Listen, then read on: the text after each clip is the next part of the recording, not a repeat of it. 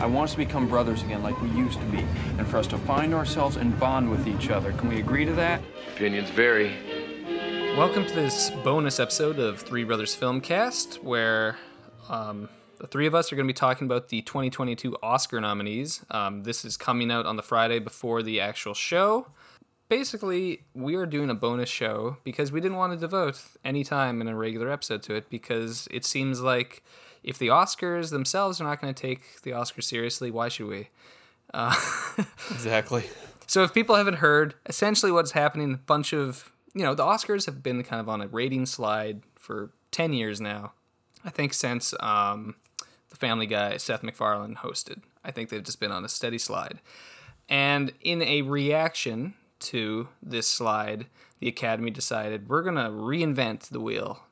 Um, we're gonna cut eight ah. categories from this from the actual live telecast. We're gonna record it before, and we are going to invent two fan awards that are voted on by Twitter fans.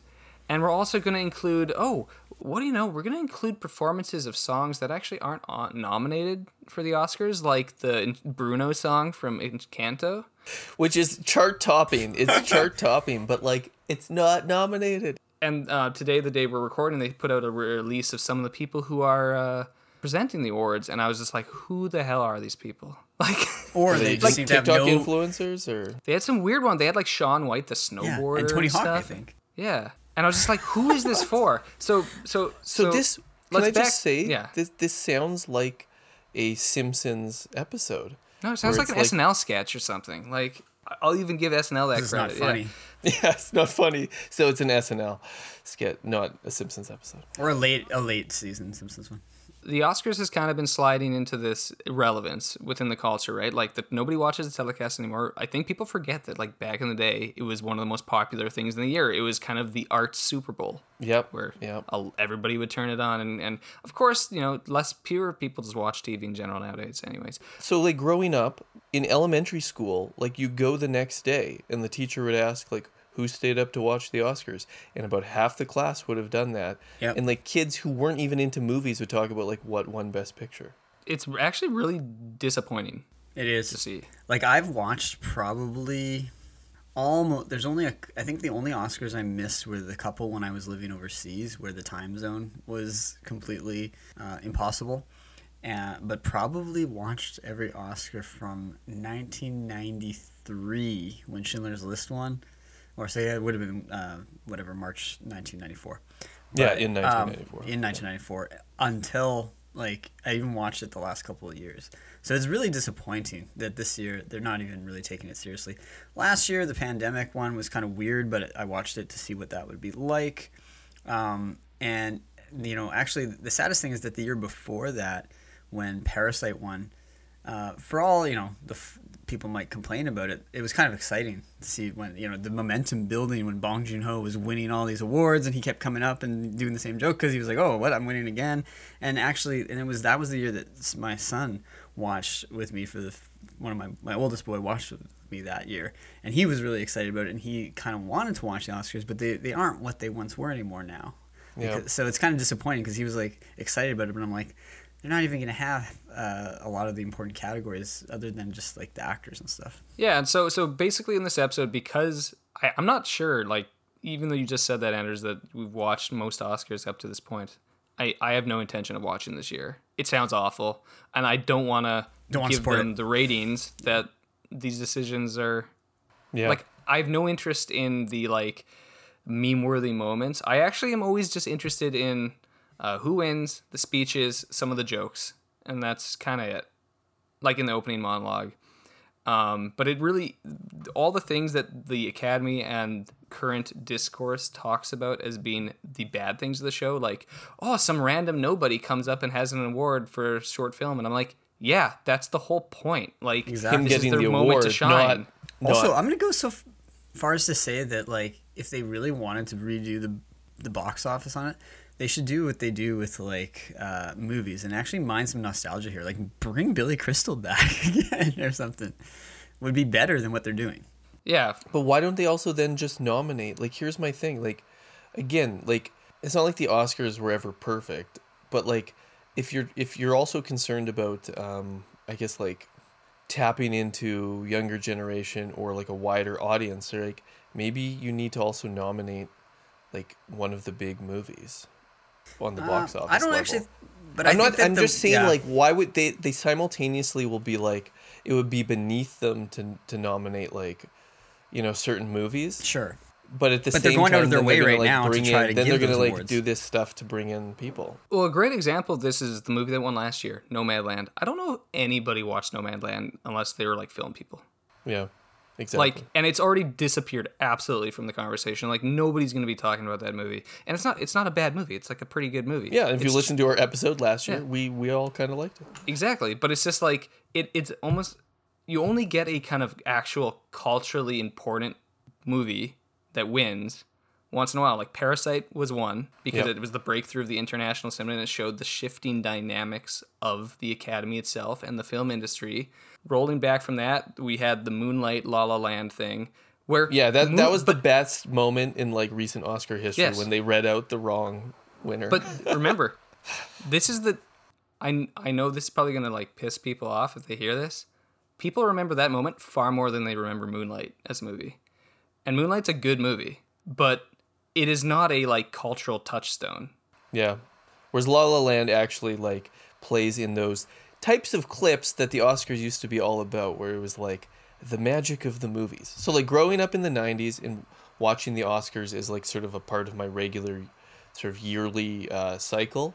Again, like it was always you know the the Oscars are Hollywood and Hollywood is somewhat fake. So it, it- you know you'd have these like montages about dreamland and like the magic of the movies. But on some level, it also kind of like worked. And like as a kid watching it, you sort of like caught up into like this idea that the movies do produce magic, and like they've totally lost any sense of that like Yeah. that sort of like fun and also um, what is Hollywood's job? Like we're not here to be like super serious. Our job here is to like make entertainment that everyone enjoys, like on some level. I think that it actually it, it carried on longer than we think. I think that despite some like you know people might criticize some of the movies that won in the you know 2000s, uh, you know like Crash and stuff like that. Um, yeah, I, you know whatever someone thinks of that, those were still like kind of memorable. And I remember in my like 20s like throwing Oscar parties and like getting together Yep. with friends to watch it. Right.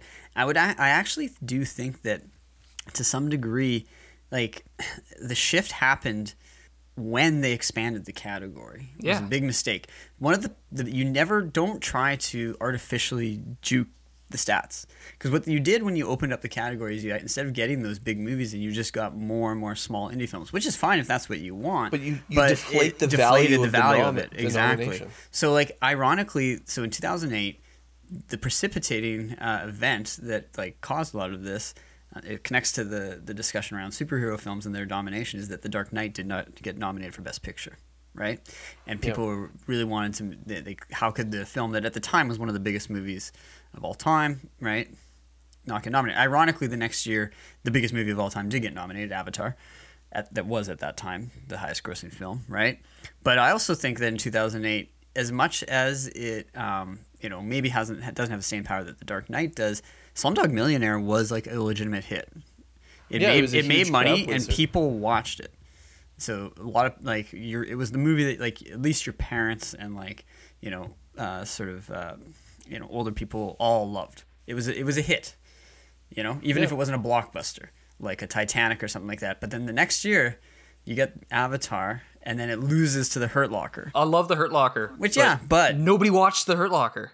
Nobody watched it. and now and then the next year, you know, you still got Inception and things, but then the, and then the King's Speech, and then it just starts, which was again a modest hit, but then every time they try to juke the stats, even even with like racial representation and stuff, every time they try to juke the stats, you know that was going to happen naturally, not by trying to to fix it that way, but just allowing more diverse people to be part of the uh, the academy. And you ended up having literally a run of like you know Lat- Mexican directors, and multiple people from East Asia. Um, you know, you had people forget that like uh, Get Out was nominated for you know Best Picture and things like that. That was a hit. It's like it, they're not focusing on the right things. They're you know, and I think that it was a it was a doomed idea to try to like recapture something of the past, and they should have just embraced, uh, maintained the smaller category, embraced what cinema was and the role that it played, and play up those elements rather than again uh, like sort of Yeah. juking the stats. And I, th- I think like you know to clarify, like I, I was fine with with Hurt Locker winning that year, but like um, but it, the problem was that it felt like it was forced. Like it wasn't an organic decision by the Academy. It was them being like, we're gonna choose like an artistic film that makes sort of a political statement on the war versus like the movie that was far and away the most popular thing anyone watched that year. Yeah, and it, this is not a. th- This is the thing. Like Oscars is not a popularity contest. Popularity influences the decision, but it's not always a thing. But they've started viewing it as this kind of really artificial. Well, we got to crank the popularity stat, but we actually have to now crank the other like industry stat. And oh, so this like machine starts going out of control. It's they're fritzing. doing too. They're too many. Too many once dials. you start doing that, as you're saying, yeah. They're the guys in working the Metropolis dials- working the big thing at the bottom. Ah, Yeah. running the city. Yeah, well, it's actually a good uh, you know metaphor because Hollywood is just uh, mammon. this year it's gonna flood in. Uh, Okay, so, so I thought that basically we in in in place of having a kind of Oscar recap thing, we can have a bit of a just talk about this year's Oscars. We can talk about the Best Picture nominees. Maybe we can all give a, a um, some thoughts on the Best Picture nominees, and then like a prediction of what we think might win. Um, I'm sure we'll find other opportunities to complain about the Oscars as we do this. So um, I'm just gonna recap for people if they if they're not familiar what the actual ten nominations are for Best Picture. And this year they did go back to having a required ten. It wasn't like a weird float between five and ten. but that's Again, also the ten's too many to hold in my mind. It Five, is. you could always be like, okay, gotta I've catch seen them those all. five. Yep. The a thing I always go to back to because 2009 was the first year with the expanded Oscars Yeah. field for Best Picture. The movie that I love to bring up that was nominated for Best Picture, District 9. It just makes me laugh. I love District 9, but I'm just like that weird South African sci-fi movie was nominated for Best Picture. But you also got great things like Serious Man. You had Pixar's Up. I mean, like it was actually, it kind of seemed to work used- a bit. They actually nominated animated movies for a few years, like Toy Story 3 and stuff, and then they seemed to like just forget about it. We're like so a good example this 2015 Inside Out. Everybody was like raving about Inside Out. How did it it get nominated? Did it get nominated? I don't recall. It might have, but like there's the I, some years you get like The best animated, movie that is feature makes it again Yeah. sort of a diminished. It is, and it goes back to the Beauty and the Beast 1991 thing, where like when that was nominated, it was like a huge deal that an animated movie was nominated for Best Picture. Yeah. Anyways, I, I digress. Um, so so for the 2022 Oscars, the nominations are Belfast, which is the Kenneth Branagh movie about um, the troubles growing up. It's kind of ref- black and white, nostalgic reflection on his own childhood, kind of semi autobiographical. In Northern Ireland. Yeah, Northern Ireland. I should say Belfast itself. um, there's Coda. What is it? It's it's set in Belfast. It's about a boat named the Belfast. no. Um, so then the kind of I guess underdog is within the self the stylings of the weird people that spend all day every day just talking about awards races and somehow get paid hundreds of thousands of dollars doing it. I don't get it. Um, CODA, which is a acronym, I guess it would be. Yeah, so child of adult, uh, deaf adults, and it's a it's a Apple TV movie. It's a kind of a crowd pleaser about a girl who has deaf family members and she wants to be a musician. I had never heard of that film until it was nominated. I heard about it. It was a Sundance film. I heard oh, about okay. that a little bit, and that's it. The, the the fact that like my my wife who doesn't watch a ton of movies has seen that movie and I haven't sort of sums up kind of the kind of movie. But is. she watched it because it was on Apple TV and it was convenient to watch, and she likes a nice story. Yeah, and like the story looked interesting, and like, but like that, I think like you know, it's the thing people read the plot and then they're sort of drawn into the idea. No, for sure. It's and it actually does kind of fit the um, tradition of those Sundance crowd pleasers Yeah. sneaking in, A Little Miss Sunshine. like a Little Miss Sunshine. Yeah, exactly. Um, another nominee, Don't Look Up, Adam McKay's Netflix satire, which we talked about on the podcast. Yeah, and you were a huge fan, so I'm, I'm sure. You're yeah, for I'm, I'm, I'm. What happens if it wins? What what? If it if it wins, I'll kind of laugh. It will be a, it will be a, see, it will be kind of a crash moment because one of the things we didn't say with Crash, it's like yeah. again, Crash winning was a cultural moment. It was an upset. You remember it. You was remember Crash because be you're like, like- that's the movie that won over Brokeback Mountain. That's weird. yeah, so Don't Look Up getting in the field was uh, probably inevitable because of the star power behind it and all those people calling their favors for the votes. But it's it, it's a little bit ridiculous that a movie with that has like that much of a divisive take is in there. I don't like him. He makes me sad. I'm sorry about that. Another movie, Drive My Car, which we also talked about on the podcast, which is actually surprising that it got nominated and But it's a great film, showing so- that And we talked the about that on that podcast episode. yeah that international cinema is kind of breaking through into the Oscars. specifically in the best picture category. Yeah, because that didn't actually happen foreign all film. the time. Like so, Parasite. Um, you'd have to, you know, maybe you think two. In Life two- is Beautiful One of the few like the times big in 2000 when Crouching Tiger was nominated in, is one of the few times where that would happen. Yeah, and like Amour was nominated, the Michael Haneke film. But that was back when they expanded the field, though. Again, Exactly. Dune is nominated.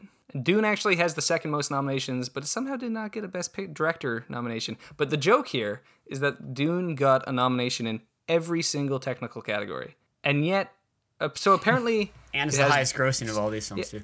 Yeah, but so it's like apparently it can have the best look, the best sound, the best design, the best makeup. But the person who told all those various category fields what to do, nah, nah, nah. Yeah, Yeah, but those those those awards aren't being shown, so it doesn't matter. yeah exactly. Because so the the eight category, the eight um ones that are not being shown on the broadcast are f- best editing, best editing, Editing. That's so literally insane. one of the like Not important at all. writing, Editing. editing, cinematography. Those are like the three elements of Yeah, and so sound. it's- Don't Those you get it? It's a joke, cinema. Anders. It's I a know. joke. They cut it out. The editing. Disgusting. Yeah, it's well as somebody as somebody almost snidely I think actually like this was like a genuine take. It was one again, one of these weird sickos who's all about the awards race. But they're like, you know, it's kind of like they took the tic dictates of best Hollywood editing to the show itself. We cut it out. It's like a good thing. And I was like, what? Also, but this is the other The other irony I was going to say about editing is that in a when we're trying to go for representation, historically editing is a, a category that some of the greatest editors of all time are women. Yeah. Yeah. Well, I'm just thinking at Schoonmaker, lea- others like this is ridiculous. maybe this at least will save us from having to watch Don't Look Up win for its like absolute like throw a pie at a wall and film it. Um, it's similar to the Bohemian Rhapsody, the infamous clip of all the things edited shot together and then it won. Why is there a It's- shot it of won It's nothing? just Imagine David to Gillen looking at together. Rami Malek, looking back, and you're like, why is there like ten cuts here? it's a, the miracle that they managed to stitch together that film out of the, the footage they had. Oh man. Okay, um, King Richard is nominated the Will Smith movie where he plays the parent of uh, Serena and Venus. I, I assume he'll win Best Actor, right? Like, I guess Really? Andrew Garfield No, could Andrew maybe. Garfield, right? No, No, no, I think Benedict Will Smith Cumberbatch is gonna win. You don't think Benedict Cumberbatch is going to win? No, I, like Will Smith has won like every precursor. Yeah, I, I think I kind of just a lot thought Cumberbatch would be a lock for Power of the I think they but- just want to give Will Smith it. yeah. it. Yeah. because it's like you didn't win the other times. Um, Licorice Pizza is nominated. Excellent. The Paul Thomas Anderson '70s movie. About a pizza shop. Yeah, I like how he's just specifically was like the title of this movie makes no sense to anybody but me, but I have to put in there because it fills me with like warm feelings for the '70s. Tell, tell us what it means because I, for some So it- reason, my, it is my a real mentally record could store. not know it. Yeah, it's, a, real record record, store, but, think it's about never what mentioned is in the a- movie. But what is a licorice pizza? It is a black pizza made of vinyl. It's a vinyl record. Like, But I That's what it couldn't, means. for some reason, for so long, I that never made that mental connection. But it's not actually mentioned in the movie, but it's just No, it's a, a popular record store that he went to in the valley. the original title was Soggy Bottom, which is his initial name for the waterbed in the film, which is Oh really goodness. funny. So he only has titles that are just like an absurd phrase. yeah. You can't have Soggy Bottom because it reminds too much of uh, Oh Brother, We're Out There and the Soggy Bottom Boys. Reminds me of Bikini Bottom, SpongeBob SquarePants. one of the greats. One of the greats. Um, Nightmare Alley, Guillermo del Toro's remake of the noir, is nominated, and it's actually on Disney Plus now, streaming. Yeah, I still need to check that out.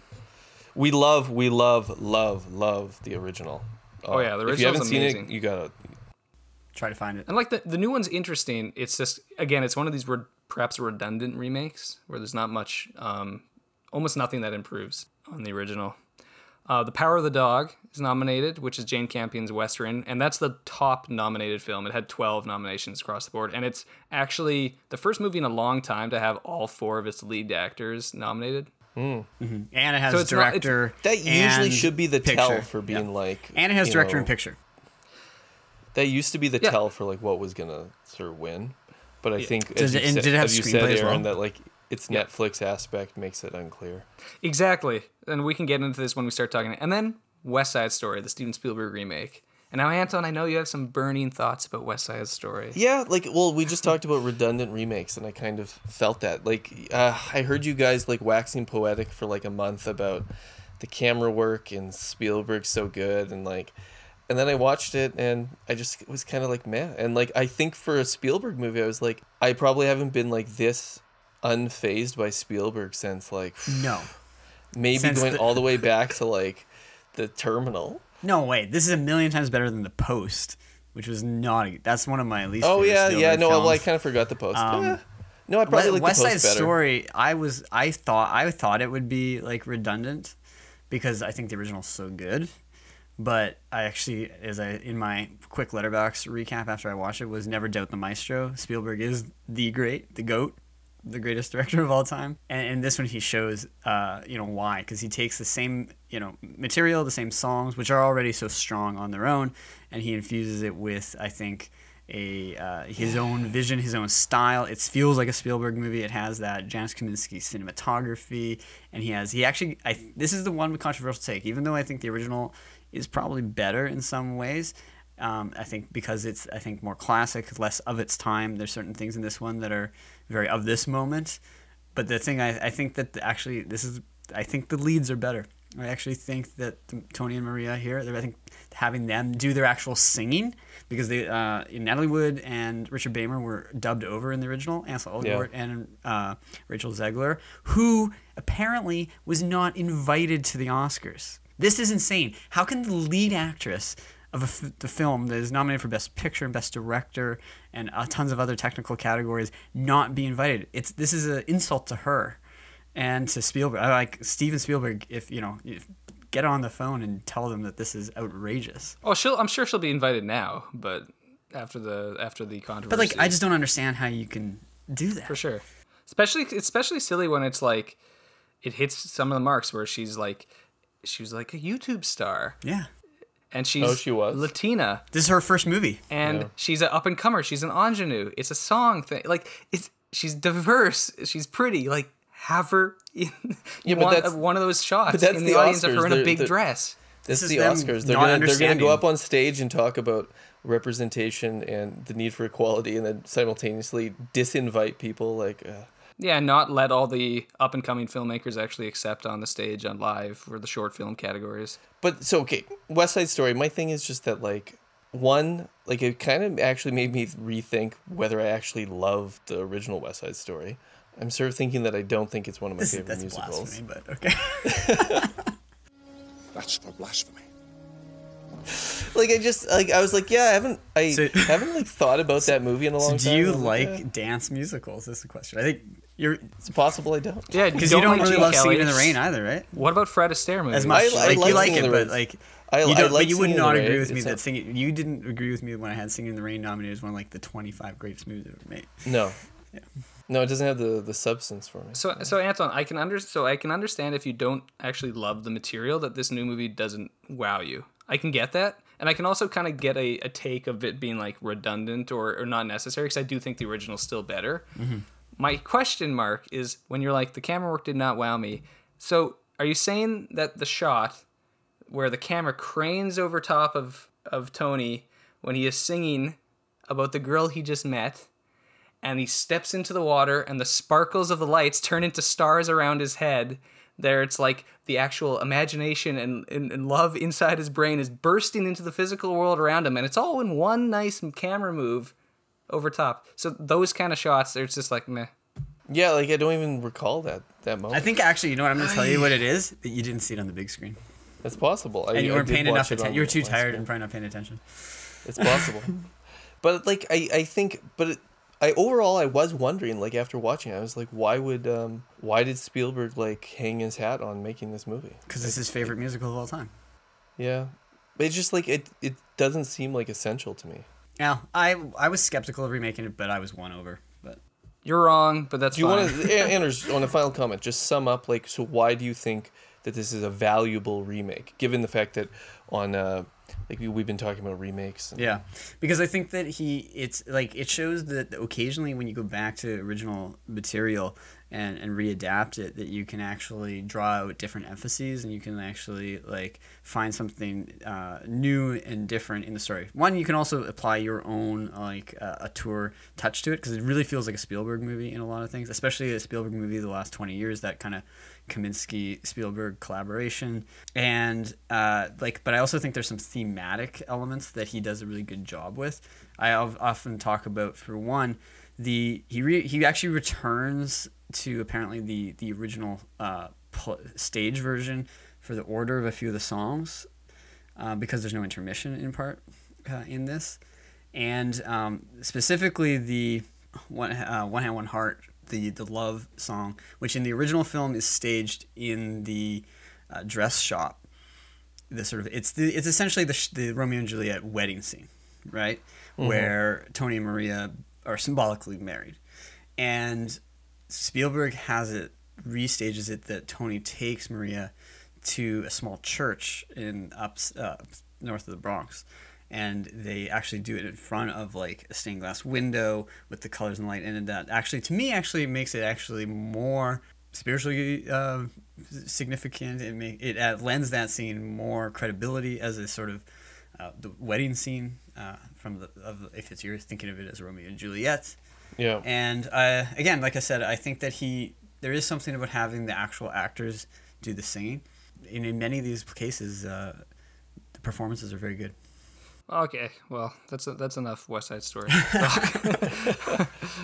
Uh, but I am always curious because, in terms of remakes, um, going back to a kind of tried and true storybook is a classic stage thing, or a music book. So it, it makes sense that like you would remake a musical and you just do the exact same story, the exact So same songs. yeah, so you're you're talking about thinking of this as uh, not a so much a remake, uh, not so much a remake of the the movie, but a readaptation of the stage music. It's Well, still it's- no, indebted you- to the film, though, You- because you- it has. I would yeah. I would call it a revival, like as in usually it's like this hasn't been put on Broadway for thirty years. Now we Yeah. have the revival of of any Yeah. um, anything goes by Cole Porter. You know, like And it shows also, I, I like it as a test case because the material is so similar. Like, obviously, the screenplays are, are a little bit different. Tony Kushner did a readaptation of the, the screenplay, the dialogue. They, they changed some of the roles, for instance, um, making the role for uh, Rita Moreno to play the, uh, you know, the shopkeeper uh, Doc role, that she's Doc's widow, and, and the relationship between them and Tony.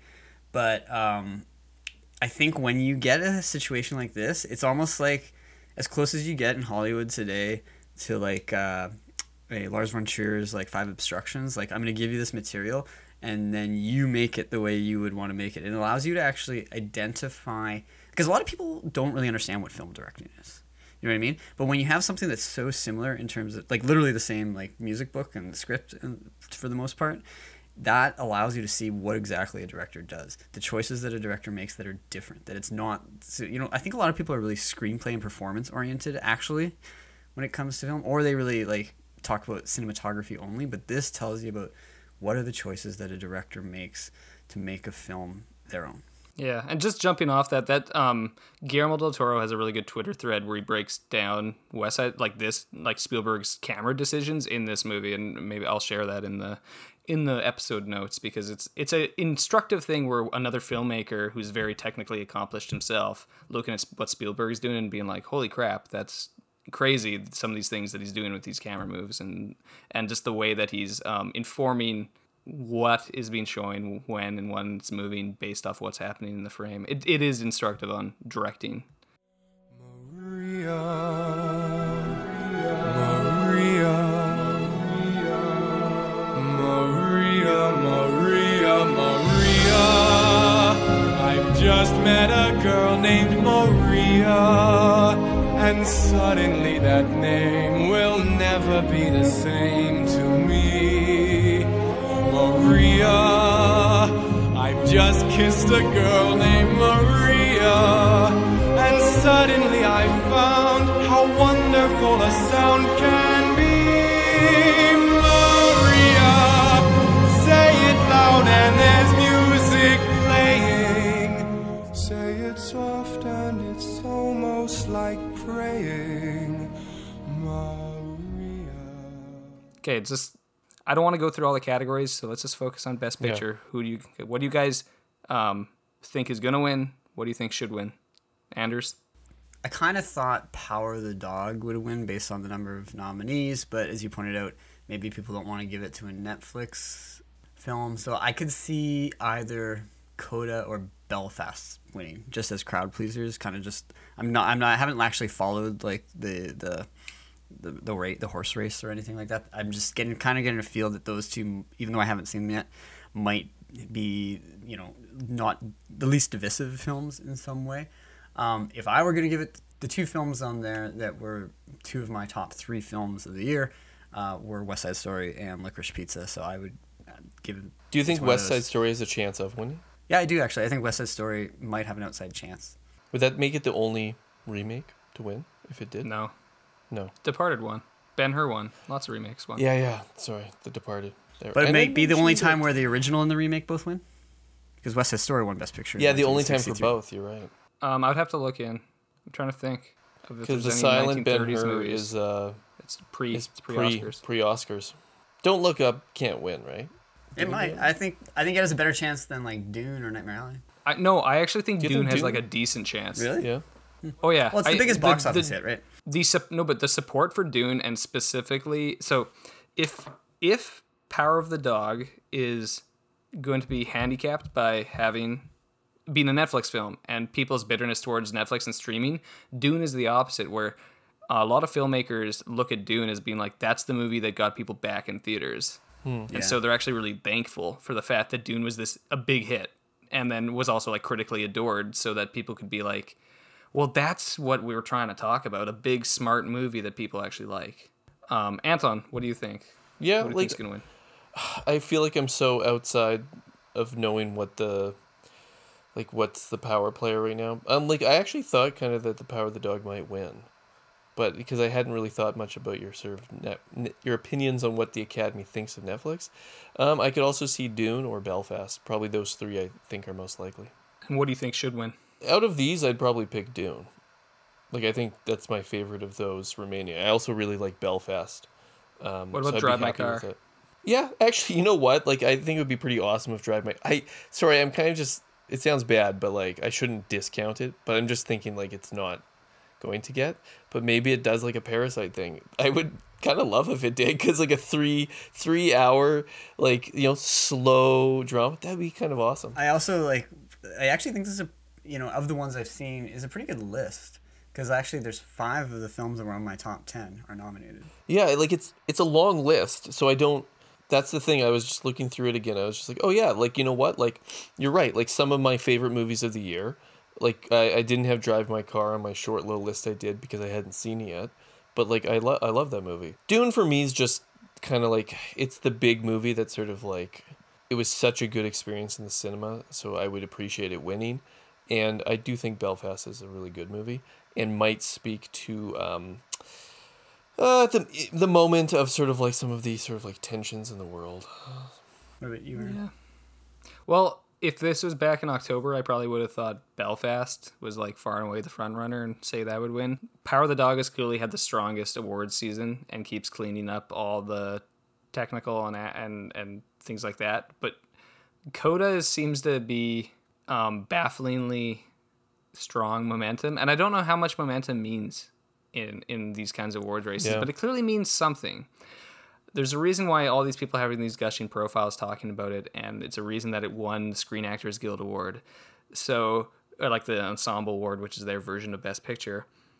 I think the fact that it fits into that kind of tried and true crowd pleaser, tearjerker mode, and that it clearly has a lot of very passionate fans because of the of the um, the diversity of having uh, deaf people like as the main characters in a film, and it's very tuned around that. I still don't know if I want to discount the Power of the Dog because of the fact that it had like everything nominated and that there seems to be a bit of a Jane Campion victory lap occurring. So I'm kind of torn between Coda or Power of the Dog. If push came to shove, I would probably go against my my advice for myself in the past and say Power of the Dog will probably win. But I don't know because I remember I still remember the the kind of closest to this would be 2009 2009 Oscars, which is the 2008 season, where it was Roma versus Green Book. And everybody was like, Roma, Roma, Roma, Roma. And I was like, they're not going to give it to Roma because it's a black and white foreign film on Netflix. Doesn't matter how much they all love it, they're just not going to. They're going to give it to Green Book. And I was right. And I saw no other prognosticators say Green Book was going to win that year. And so I was like, ah, always always go with the, the like cynical choice. But um All right, can I ask But the- a but- question for you guys? But guys, the well, sorry, the real question is what's gonna win these Twitter polls? Yeah. Apparently, this is tell Aaron. This is really funny because categories. the reason that they brought in these Twitter polls is because they wanted Spider-Man: No Way Home to be To get an nominated award, and yeah. win, right? The fan award. So what's going on with that? so basically the Amazon Prime Cinderella movie. I don't even know who the actress is in it. I just know that Billy Porter plays the fairy godmother in it, just from the And, advertisements on and what's Amazon his name? Uh, um, James Corden's in it, right? I think so. Yeah. I just remember him And- dancing in the street in so that mouse that costume. that and this Johnny Depp movie that I'd never heard about, and I don't even What's know what called? the name is. I'm not. I'm not even gonna look it up. I don't care. I really don't care. But it's I just hope the Amazon John- Cinderella wins just because it'd be hilarious. But it's just like these are the two leading things, and everybody's just like, what? And then the other one is like fan cheer moment. This is also really stupid. We got rid of editing, for Which is supposed to be the fan moment. cheer moment again. Is supposed to be a Spider-Man. Oh my Yeah, it's supposed to be the three Spider-Men. Spider-Men coming together. And what's winning? Is there is there anything more 2022 then we got rid of editing and brought in fan cheer moment, voted on Twitter? Uh, So Amazing. I don't know. I I'm sure I'll be watching like a Raptors game or something on flip back Sunday and night, forth, and I'll yeah. look on my I'll look on my. No, I'm not gonna. I'm not I'll gonna be watch this. studiously watching a blank wall. Just as entertaining. Paint dry. I don't know if that's fair. Pain, that's pretty boring. Yeah. I bet we could make an interesting film about it though. Uh, it's probably been done. Yeah. Well, um, I have a question. One last we've got- question for you guys. What? Okay. What's the one film that you think should have been nominated that wasn't for Best Picture? I'm just doing mental math. Yeah. Um, card counter. Anton? Yeah, I'd probably say that. And I'd say Annette, the Leos Carax film with Adam. And I think Adam Driver. never gonna be I nominated. And I think, but I think Adam Driver should have been nominated for Best Actor though too. Yeah, I agree with that. Like even even it that If speaks nothing to the else, kind of he art. should've, yeah. No, but that speaks to the type of art thing that the Oscars in the past have rewarded, where it's like he's going out on a limb, he's singing throughout this whole And movie, taking a really he's risky role. com- yeah. exactly like a really hateable character. Yeah. And probably the last duel should have got something. but- Well, the last duel, the flop. See, the, the last duel is instructive because its flop, the fact that it flopped at the box office, killed any of its the Oscar chances. Yeah. Even though, just because it was positioned as a movie that should make some money, right? Because it was actually a theatrical release. So it's interesting how these dynamics work out in the actual awards campaigns because that movie had screenplay, um, performance by Jodie Comer, all those kind of things are like really ripe for for Oscar nominations. Um, well, thanks for listening. Hopefully, um, you got some kicks out of this bonus episode on the Oscars, and we'll catch you on the next episode of Three Brothers Filmcast. Goodbye, Mr. Bond. I bid you farewell.